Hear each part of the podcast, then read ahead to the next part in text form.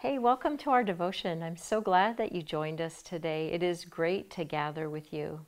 We're going to begin, as we do, by listening to some beautiful piano music.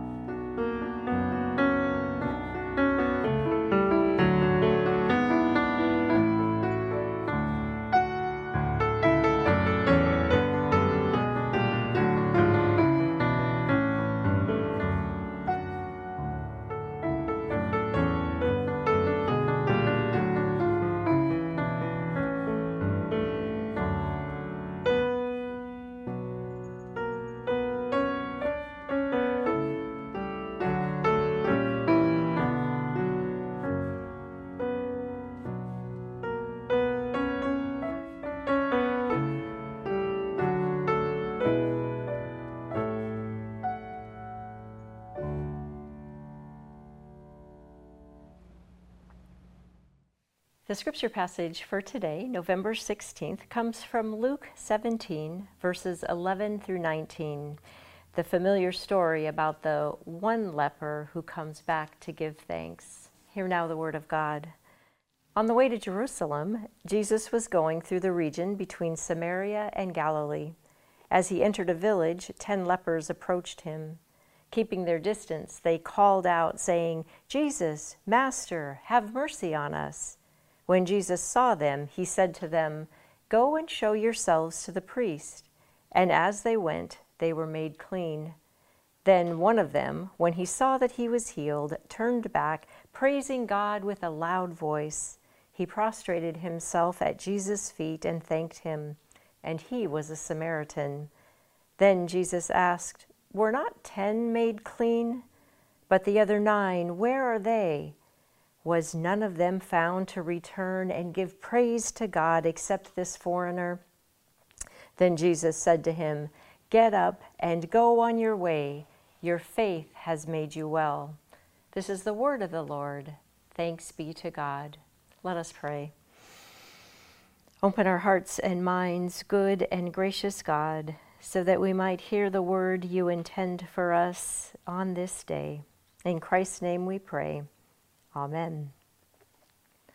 I had the privilege of preaching on this text about a month ago, where I read some good research on the importance of gratitude for one's health. But way before I knew it was good for one's health, I engaged in a practice of gratitude.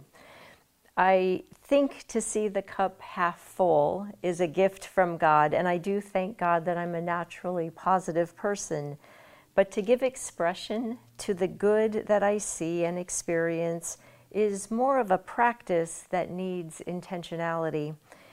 When our daughters were young, we usually kept a gratitude journal on the kitchen counter. Anyone in the house was encouraged to write at least one thing each day that they wanted to thank God for. The best was to read the gratitude posts from the friends of our daughters who came over to hang out or to spend the night. You know, it does this mama's heart good when I now walk into my daughter's homes and they have a gratitude journal on their kitchen counter. Another thing that we often did as a family was during dinner, we would go around and share our high low. We gave thanks to God for the high point of our day and we shared our low, low point, which helped us to stay connected as a family at Montreat in our back home groups with our high schoolers, we played Pow Wow Chow, with the, that is you share your low point for the day, the pow or the place where you struggled, your high for the day, the wow, or the place that you really wanted to thank God for, and then the best thing you ate for the day. Pow, wow, chow. For the past two years, I have kept a gratitude journal that I look forward to writing in every morning. My husband likes to read it from time to time to see if he makes the list. The beauty of all these practices, I think, is that it orients our lives towards a good and gracious God.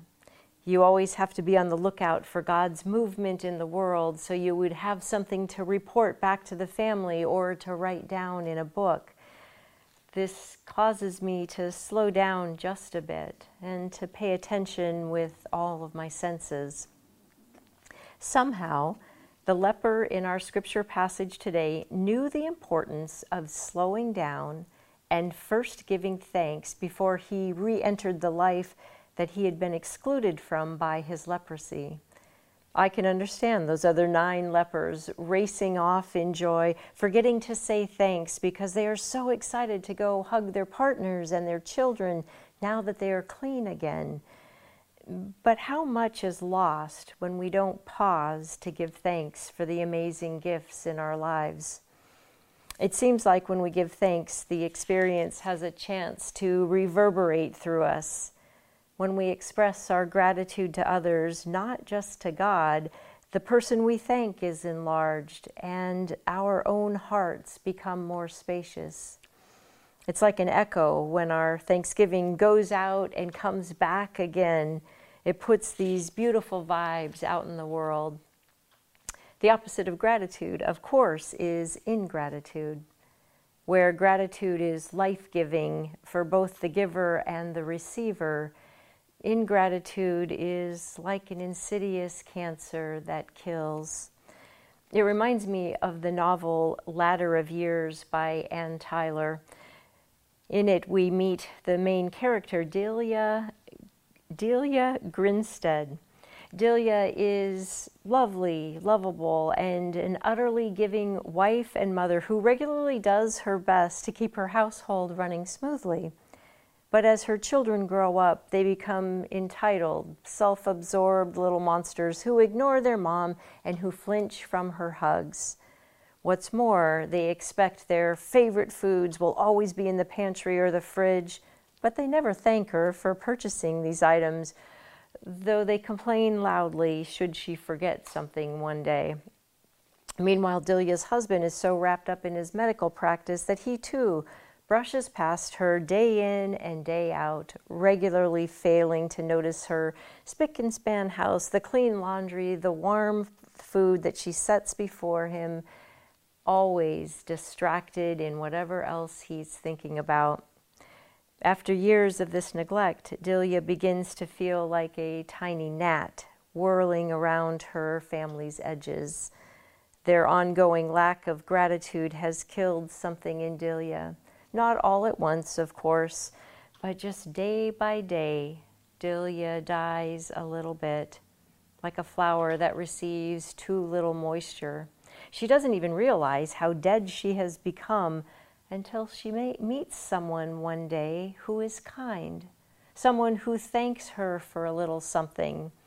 This stranger's kind gratitude is like a few precious drops of water applied to her soul a few little droplets that reveal just how dry, cracked, and barren the landscape of her soul had become. Finally, the day comes when Delia just walks away from her family. She takes a stroll on the beach and she just keeps on going.